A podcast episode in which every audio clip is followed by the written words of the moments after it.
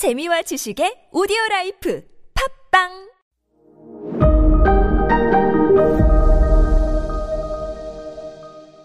네, 여러분 안녕하십니까. 역사 스토리텔러 썬킴 인사드리겠습니다. 어, 1374년에 일어났던 최영 장군이 이끄는 2만 6천 명의 토벌대가 제주도에 상륙을 합니다. 지금의 애월에 상륙을 해요. 상륙을 해가지고 정말 무자비하게 죽여요. 진짜로 목코뿐만 아니라 목코처럼 보이는 사람, 놈들, 목코의 식구들 다 죽여. 수많은 제주도민들이 학살당했어요. 그래서 지금 제주도민들한테는요, 제주 4.3 사건 아시죠? 4.3 사건만큼이나 목호의 난이라고 하면 치를 떨어요. 육지 사람들이 와서 우리 제주도민들을 학살한 사건이다. 라고 하면서. 그거를 육지 사람들은 모르고 있다는 거, 기억을 못하는 거, 잘 안 알려진 거, 제주도민들은 엄청 섭섭하게 생각해요. 제주도에 큰 역사였는데, 목호의 난이라고. 그때 이제 그, 목호가 정을 하다가 서귀포의 앞바다, 그 제주시가 위에 있고 서귀포가 밑에 있잖아요. 밑에까지 내려와가지고 서귀포 앞바다까지 가요. 서귀포 앞바다까지 도망을 가는데 결국에는 끝까지 싸우다가 최영 장군에게 어 항복을 합니다. 아들 세 명과 함께 항복을 한 이 목호 지도자 어떻게 했을까요? 최영 장군이 아들 세 명과 그 지도자 네 명을 다 허리를 끊어 죽입니다. 그리고 바다에 빠진 이거 보고 죽잖아요. 다 서귀포 앞바다에 뛰어들거든요. 목호들이. 익사해요. 익사한 시신도 꺼내가지고 목을 다쳐요.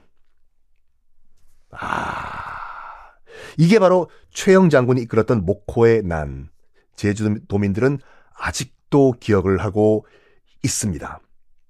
근데 요때 최영 장군이 제주도에서 이렇게 학살을 하고 있을 때 개경에서 공민왕이 죽어버려요. 죽어버리고 정권이 바뀌죠. 우왕이라는 공민왕의 아들로 추정되는 어린애를 자리에 앉힙니다. 요 뒤의 스토리는 나중에 여러분 한국사 맨 첫 번째 부분에 들으시면 되는데 요거까지만 말씀드릴게요.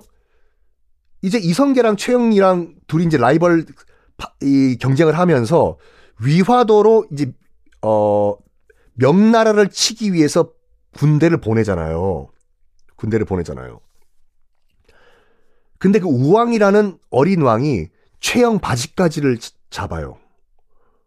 왜? 최영 장군이 제주도 가서 난리를 피고 있을 동안에 공민왕이 피살당했다. 아, 공민왕은 피살당해요. 그래서 지금 최영 장군도 이성계를 따라가면 나도 죽을 수가 있다. 그래서 최영 장군, 최영 장군만큼은 제발 가지 말라고 제발 제발 내 옆에 있어달라고 해서 최영 바지까지를 붙잡아요. 어린 우왕이. 그래서 이성계 혼자 출발합니다. 위화도로. 무슨 말을 타고? 맞습니다. 제주도에서 갖고 온 목호가 키운 몽골 말을 타고 출발해요. 이성계가. 결국 위화도에서 return! 위화도 회군을 하면서 최영과 이성계는 맞서 싸우고 최영이 지죠. 그래서 어떻게 보면 역사의 나비 효과가 되거든요. 목호를 토벌한 것이 어떻게 보면 조선 건국까지 영향을 미쳐요. 여기까지 하겠습니다. 자, 아, 다음 주부터는요. 다음 주부터는 정말 새 국가의 그런 역사에 들어가게 됩니다. 이번 주까지는 여러분과 함께 이제 쿠션, 음, 뭐 정사 여러 가지 나라를 얘기할 때는 말씀 못 드렸던 여러 가지 이제 그 못하했던 이야기를 드릴까 하는데 전 이 얘기를 여러분께 드리고 싶어요. 우리나라와 우리나라와 이슬람의 관계가 굉장히 깊다. 오래됐다는 걸 다시 한번 강조를 해드리고 싶은데 왜 그러냐면요. 어, 이슬람 포비아라는 게 너무 많이 내 있어요. 이슬람이라고 하면 잘 모르면서도 그냥 싫고 밉고 저리가 두렵고 이렇게 해요.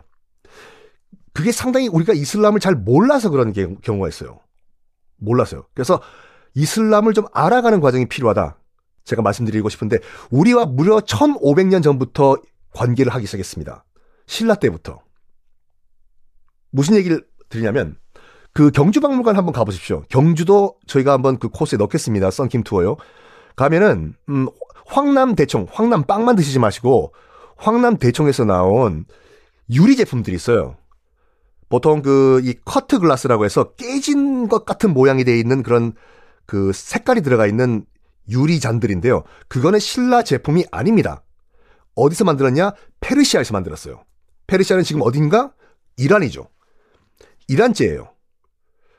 그리고 그, 이 경주 박물관에 그 전시가 되어 있는 그 은, 뭐, 이 용기들, 은 술잔, 어, 에 보시면은 어떤 동양인이 아닌 여인이 조각이 돼 있습니다.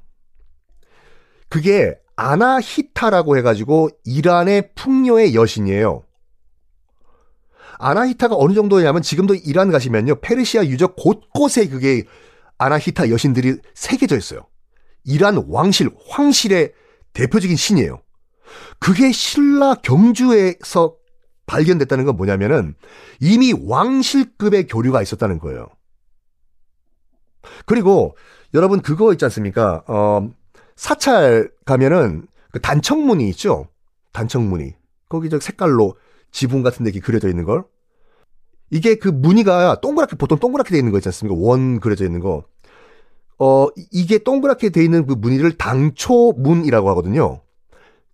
글자 그대로 하면 당나라 풀의 모양이란 뜻이에요. 당초문. 동그랗게 원으로 그려졌어요. 당초문이 영어로 뭔지 아십니까? 바로 아라비안 스타일이에요. 그게 이슬람교의 상징이거든요. 아이러니컬하게도. 처음도 끝도 없는 무한대의 원이란 표현이에요, 여기요. 당초문. 아라베스크 문이라고도 하는 그게 이미 우리나라 사찰 옛날부터 와 있다는 것은 이전부터 교류가 있었다는 걸 이제 역사적으로 여러분께 말씀을 드리겠습니다. 아, 이건 내일 해드릴게요. 네.